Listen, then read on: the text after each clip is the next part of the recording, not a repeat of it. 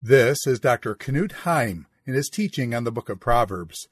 This is session number two, Proverbs, chapter 1, verses 1 through 7.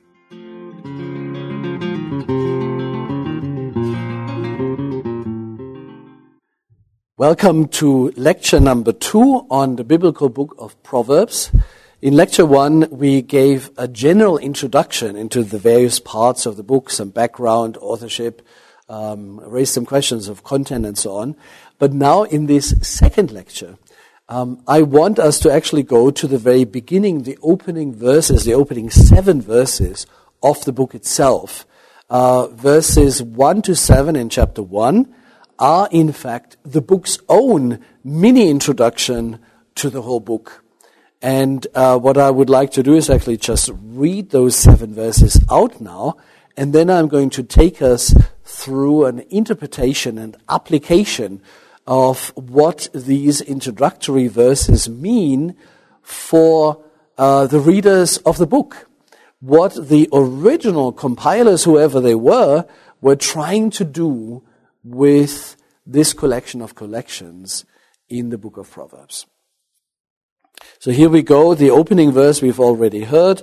The Proverbs of Solomon, son of David, king of Israel for learning about wisdom and instruction, for understanding words of insight, for gaining instruction in wise dealing, righteousness, justice, and equity, to teach shrewdness to the simple, knowledge and prudence to the young. Let the wise also hear and gain in learning and the discerning acquire skill. To understand a proverb and a figure, the words of the wise and their riddles. The fear of the Lord is the beginning of knowledge. Fools despise wisdom and instruction. You notice that I hesitated briefly, um, a short pause, uh, just before I read the final verse in this section. Uh, that's really because uh, it's really verses 1 to 6 that are recognized by almost everybody as the actual introduction to the book, verse, whereas verse 7 seems to be a foundational maxim, a proverb that kind of encapsulates in many ways the theological connection of the intellectual enterprise to which the book invites its readers. I'll come back to that in a moment. Um, but for now, I want us to actually take uh, through um, fairly detailed interpretation of the various kinds of things uh, that these opening verses tell us as the book's uh, later readers. Uh, but we are part of the implied readership of the book. Because although the book, of course, was written for its original readers, its original audience, the contemporary readers of its uh, latest collectors, nonetheless, uh, any author who starts writing something down, unless it were an exam uh, that is written for a particular professor or teacher at school, um, if someone writes something down, they want this to be read again and again. And in the case of great world literature, which uh, the book of Proverbs certainly is, uh, it's meant to be read, read um, as long as human culture uh, endures. And here we are in a completely different continent, uh, probably yourself as a reader, you might be in Africa, you might be in Asia, you might be in Europe, uh, you might be in Australia. I'm here at the moment in North America. Who, wherever we are, we are part of that intended readership. And this is what the book wants us to pick up. These proverbs, not just the, the ones by Solomon, but all of them in the book, all 915 of them, are written for learning for gaining instruction, to teach shrewdness, to let the wise learn, to let the discerning acquire skill, to understand a proverb and a figure. So there's a lot of learning, acquisition, uh, development, and intellectual growth to be done uh, through the reading of this book. The, um, the content clearly is intellectual because, as we read in verse 2, it's about wisdom and instruction, understanding words of insight. Um, uh, the same in the beginning of verse 3, gaining instruction in wise dealing. So it's about practical application of the intellectual uh, riches to be gained. So this book is not just, it's a lot about theory, but it is not just about theory. It is about theory and practical application of what is being learned. Then in verse 3b, which I'm going to read again in a moment, uh, comes really uh, the heart of the application, of the usefulness, of the intended purpose of what is to be learned through the study, the reading and continuous reading and study of the book. And it is this, uh, 3b, for gaining instruction in wise dealing, righteousness, justice, and equity. So this trias of uh, social values, justice, righteousness, and uh, equity clearly has to do with social interaction with other people. It's quite literally about social justice and fairness in society. The book, although addressed to probably not just an intellectual, but also a political um, and intellectual elite, is nonetheless concerned with the wellness, uh, the well-being of all of society. It is about enabling its, yes, elitist readership to adopt a value system and practical habits that will make for social justice in the society of its time and in the modern day, our own society. And of course, in the 21st century, uh, where uh, the world has become a global village, where we are electronically and almost instantly connected with each other uh, across the world. Uh, this has not only a local and a regional or even a national uh, dimension, but actually, for modern readers of the book of Proverbs, this is about social justice at the global stage. The uh, next uh, two verses now uh, talk a little bit more specifically, not about the purpose, which we've just been looking at, but about the intended audience of the book, the intended readership of the book. And you will notice there are two distinctive kinds of readers that the book wants to um, entice uh, through its intellectual allure. And it's this, verse 4, to teach shrewdness to the simple, knowledge and prudence to the young. Uh, who are the people addressed here? people who are, according to this particular translation, simple and young. I've mentioned uh, the Hebrew word that is behind this translation here of the New Revised Standard Version that I um, um, find one of the best translations, especially for a scholarly reading uh, of the biblical text. Uh, it's not always uh, super correct, but it's one of the very best that we have of, among many, many very good Bible translations across the world in all the different languages. But uh, nonetheless, I want to criticize this particular translation. It's not uh, specifically, there's nothing particularly wrong with translating petit as simple. Um, or as some other Bible translations have naive or immature or something like this. But um, the intended readership here is not people who are intellectually handicapped. This is addressed to people who are perhaps intellectually immature because they are young and they have not been fully trained yet um, and been socialized into a grown up culture of its day.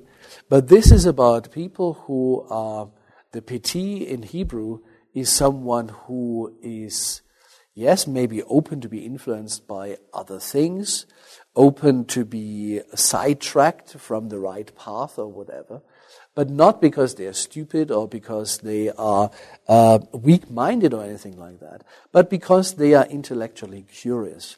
They are an open book on which other people can write, and that's exactly what the book of Proverbs wants to do here. Wants to write on the tablet of the heart of its young readership. It wants these young people to engage in this intellectual adventure in order to help them develop a stance that will contribute positively to the well-being of society as a whole. So this is for clever people. This is for intelligent people. And this is for people who are willing and open to learn. This now brings us to verse 5, the second kind of readership. And here, um, uh, the, the, the, the mode of address in, in this opening verses changes and directly, or indirectly, I should say, addresses a particular other kind of readership, not the intellectually immature young people, but now it says, let the wise also hear and uh, gain in learning. And the discerning acquire skill. So what we see here then is that not only is the book of Proverbs addressed to young readers and those who are kind of at the beginning of the intellectual enterprise and uh, their studies or whatever, but this is actually also explicitly addressed to people who are much further on uh, in their intellectual development. Um, since the 1980s or so, many people talk in uh, adult education about Bloom's taxonomy of learning, where it's not just about head knowledge, but the higher kinds of uh, intellectual development help people to imaginatively, creatively engage with the things that they learn about, and also and especially to apply these things. And I think this is exactly what is happening here as well. This is also, this book is also addressed to adult learners, uh, to people who have already achieved things in life, who've got a degree or two or whatever, a higher degree or whatever it may be. Uh, the aspiration of the book is to actually teach across a very wide intellectual and, and educational spectrum from um, young, uh, probably older um, uh, children and teenagers to well established scholars. All of them can learn something from this book that will help them to make a positive contribution to society. Um, I want to stop here for a moment and I'm going to switch over um, my overhead projection uh, to something that I often talk about in a variety of contexts because it is so close to my heart. Um, and um, as I change it over, I hope you'll be able to read it. Uh, don't just read it yet because I want to say a few more things from a personal perspective before I go on to um, uh, some texts that have inspired me in my own uh, intellectual development over many years now. But I want to share with you a personal story that goes right back to my own teenage years. Um, I can't remember exactly what age I was, but it would have been probably, I was probably about 15 or 16. And what had happened is I had, um, through a very good friend of mine at school, I had become a, uh, how could you call it? I, I had a personal conversion experience and I had become self-consciously Christian. I was, if you like, a young convert. I was very excited about my faith in Jesus Christ as Lord and Savior, as they say, and all this sort of stuff. Um, and very naturally, I began to tell everybody around me how wonderful this newfound Jesus was and how important it was to believe in him and to for, receive forgiveness of sins and all that sort of things. And uh, to be honest, in my youthful enthusiasm and lack of uh, wisdom, I probably was quite obnoxious sometimes to some of my friends and family members around me. But uh, this brings me, this is just the introduction to the episode I want to share with you. And what happened is, um, I, one day I talked to my grandfather and I gave him uh, what is sometimes called an evangelistic book. So some author, some German pastor had written uh, a book about faith in Jesus and everything else. And uh, as I gave my grandfather the book, uh, my grandfather again, a very wise, very intellectual man, uh, he thoroughly read the book, and then afterwards, as he always would, and he would give me books, and I would read uh, the books he recommended, and so on. And we kind of teased each other intellectually and helped each other grow. Well, I think he helped me more to grow than I him, of course. But um, gave him the book, he read it, and we discussed it afterwards. And I said, So, Granddad, how did you like the book? And he said, Well, it was okay and everything else. But he said, There's one thing that I disagree with. Oh, Granddad, what's that? And he said, Well, it's when uh, the author says that if you don't believe in Jesus, you go to hell. And I, there was me and my 15, 16 year old um, uh, petty, intellectually immature. I said, but granddad, that's the most important thing. If you don't believe in Jesus, you go to hell. You know, as one does to one's granddad. And he kind of just uh, smiled and looked at me and he said, well, Knut, when you grow older, you will change your mind about this. I said, oh, granddad, I'll never change my mind about this. And he just looked and smiled a little bit more. And then he said this. Knut, if you can't learn anymore, you're old. Completely floored me. And to be honest, um, this was one of the key experience in my personal uh, intellectual development, and perhaps the most important influence on the way I um, approached life and learning and new things for the rest of my life. And it's probably one of the reasons why I began to study theology and then went on to do a higher degree and did a PhD in uh, Oriental Studies, Ancient Near Eastern uh, Studies, and so on, and was always open and interested in learning not only from the biblical text but also from other texts outside the Bible, from Babylonia, from Assyria, from Egypt, and so on. Um, but now I want to fast forward, and there's a point I'll come back to this. This is very relevant to what I've just been saying, what we've just been reading from uh, Proverbs chapter 1, verse 5, this address to the wise. Fast forward almost 40 years later. So just imagine, uh, here was my granddad, I was 15, 16. My granddad, clearly an old man by this time, telling me, if you can't change your mind, you're old. Fast forward 40 years later, um, it was my granddad's 96th birthday. He was still living in the south of Germany. I was already living, I was at the time living in London in the United Kingdom.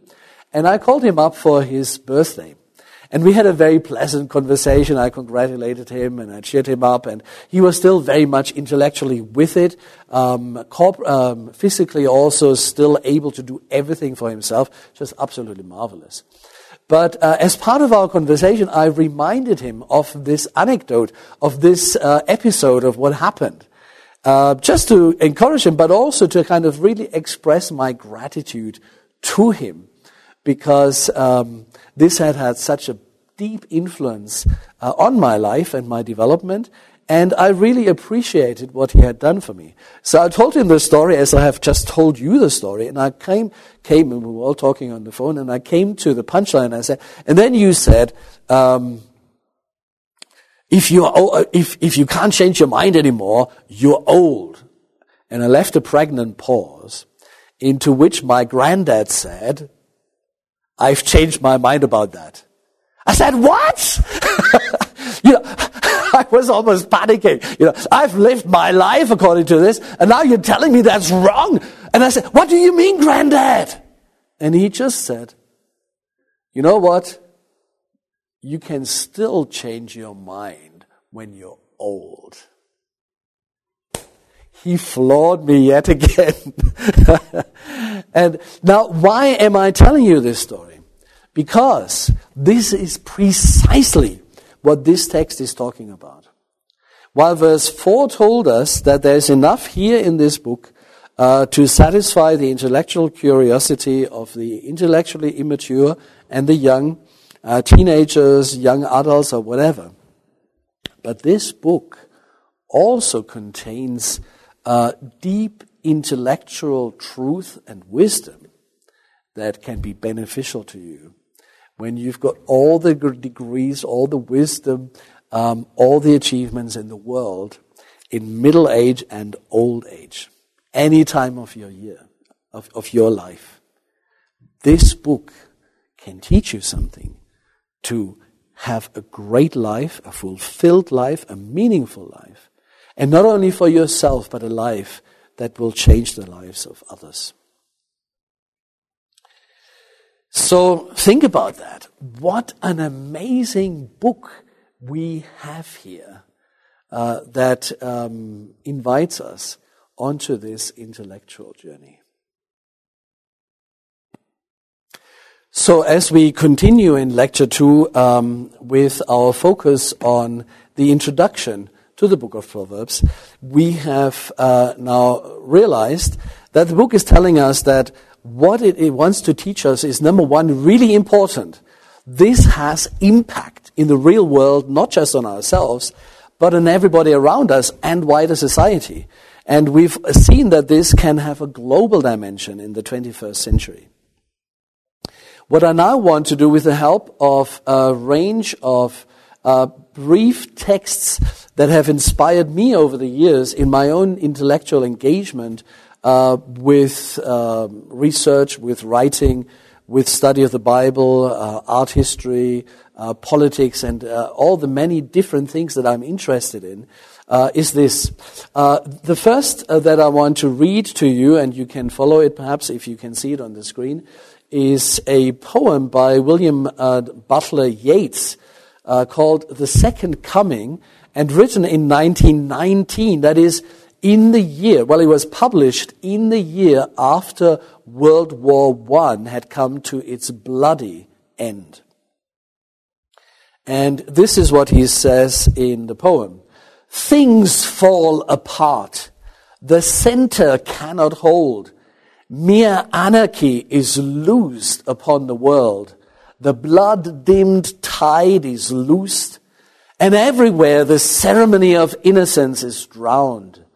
The best lack all conviction, while the worst are full of passionate intensity.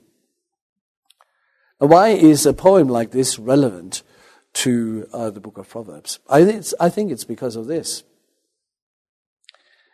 because the contents of the book of Proverbs matter.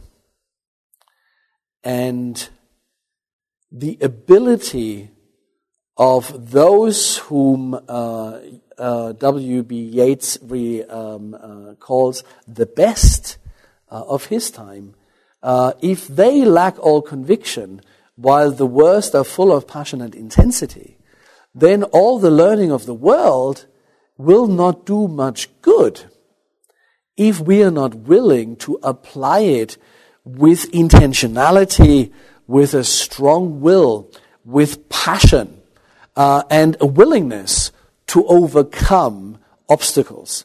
And these obstacles may not just be extraneous um, geophysical matters, but actually human obstacles.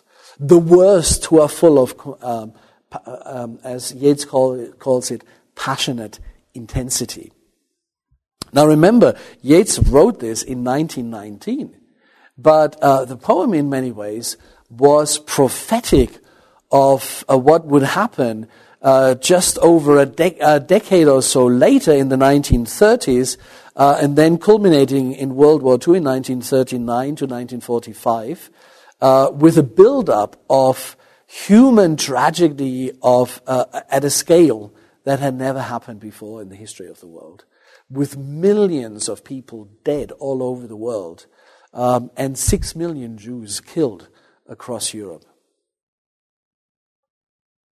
The best lack all conviction, while the worst are full of passionate intensity. And so, what I want to um, uh, kind of encourage you to reflect on as we continue our engagement with the book of Proverbs is um, that the things we engage in here truly matter. And what we do with them truly matters. Our faith and our intellectual engagements with the biblical truths that we study do not exist in a vacuum.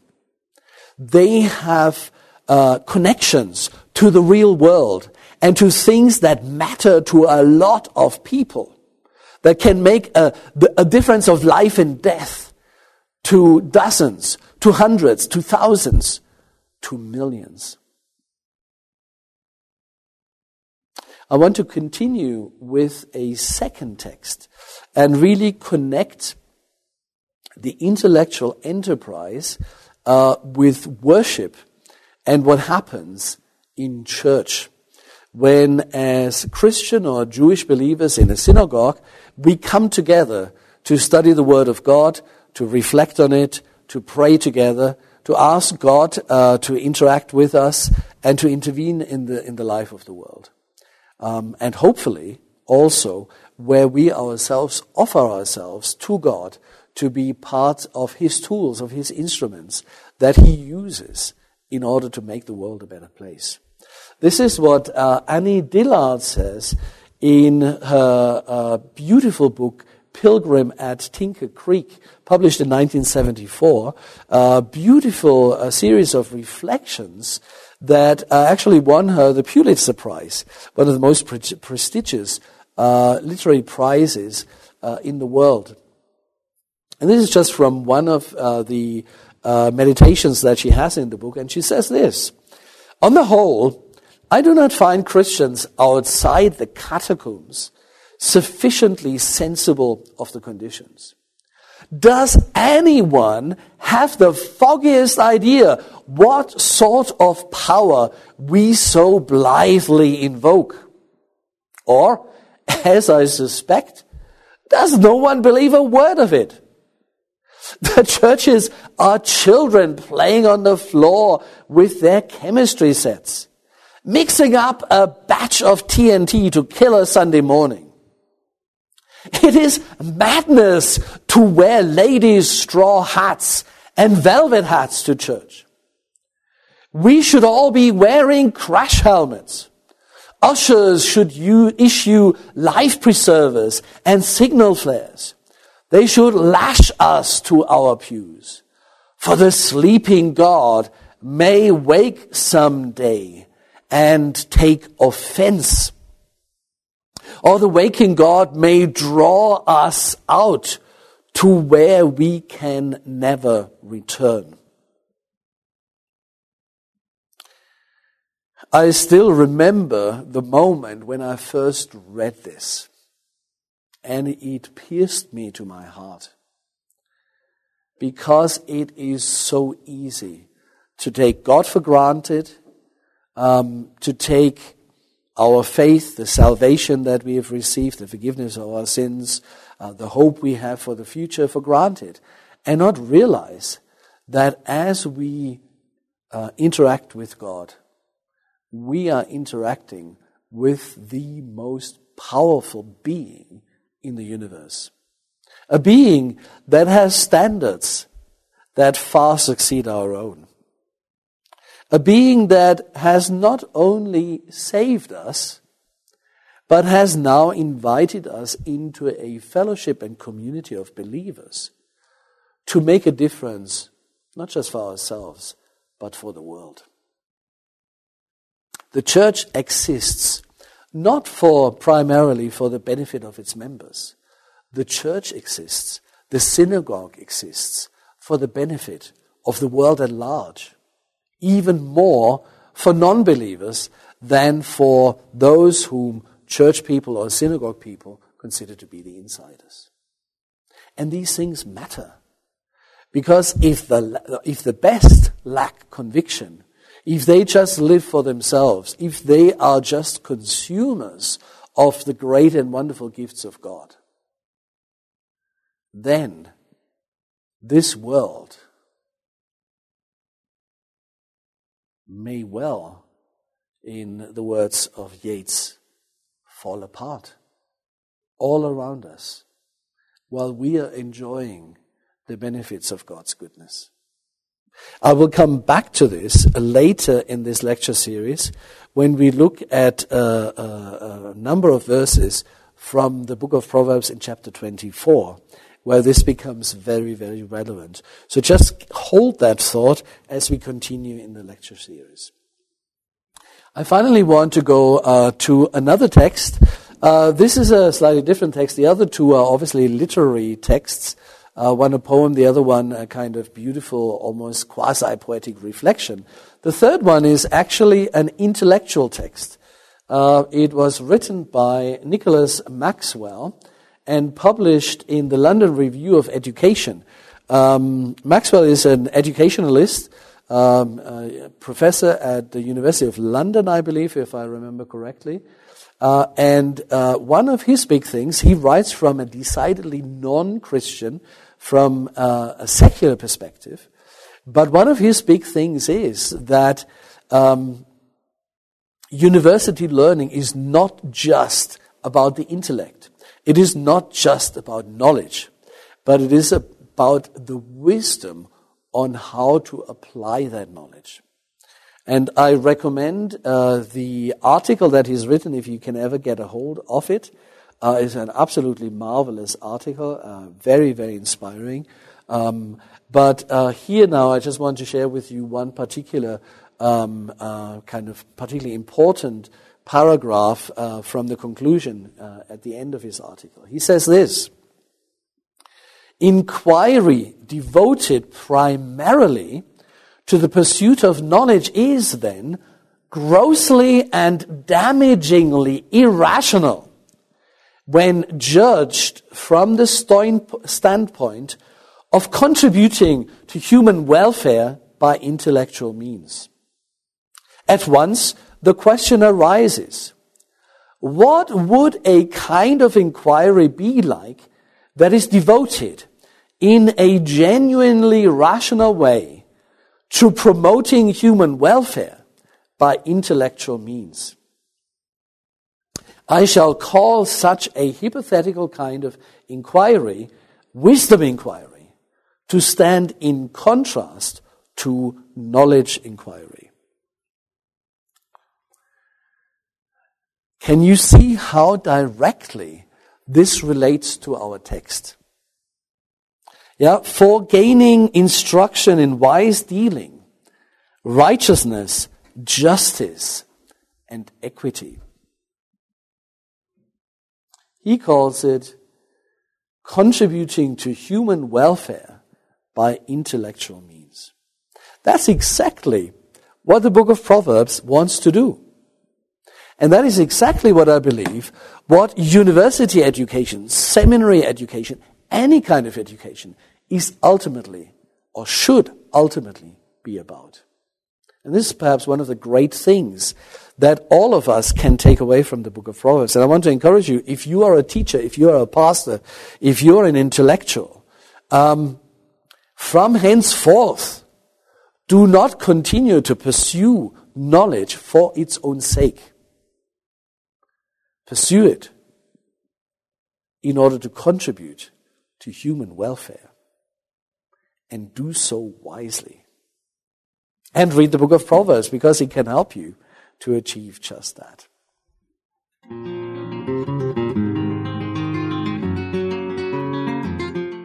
This is Dr. Knut Heim in his teaching on the book of Proverbs. This is session number two, Proverbs, chapter 1, verses 1 through 7.